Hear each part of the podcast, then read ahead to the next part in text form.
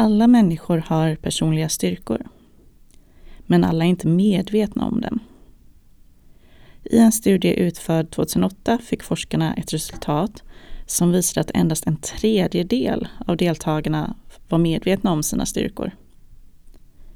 Utöver det är det förmodligen färre personer som faktiskt ser till att de använder sina styrkor och har dem i fokus under till exempel arbete eller skola.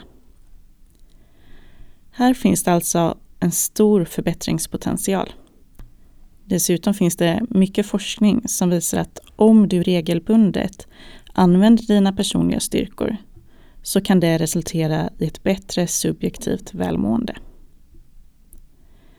Personliga styrkor kan stärkas och utvecklas om du aktivt försöker använda dem på nya sätt i din vardag.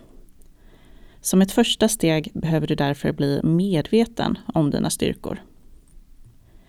I avsnitt 13 av Välmåendepodden berättade vi om VIA Character Strengths, vilket handlar om ett stort forskningsprojekt där flera års studier resulterade i 24 olika styrkor som representerar goda egenskaper hos människan. Det är alltså styrkor som vi uppskattar och värdesätter hos varandra. På deras hemsida, viacharacter.org, kan du göra ett kostnadsfritt test för att ta reda på vilka styrkor som utmärker sig hos dig. Länken till hemsidan hittar du i avsnittsbeskrivningen. Men om du inte vill göra det här testet så kan du ta reda på vilka styrkor du har genom att fråga personer i din omgivning. Välj ut minst tre personer som får tänka till om dina styrkor. Ställ följande frågor. Vilka egenskaper hos mig uppskattar du mest? Tror du att jag har styrkor som jag själv inte är medveten om?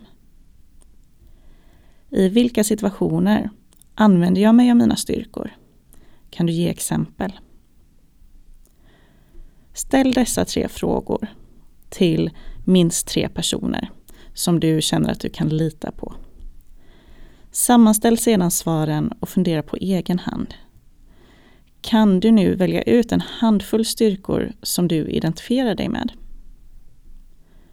Skriv upp styrkorna så att du har dem med dig den kommande veckan.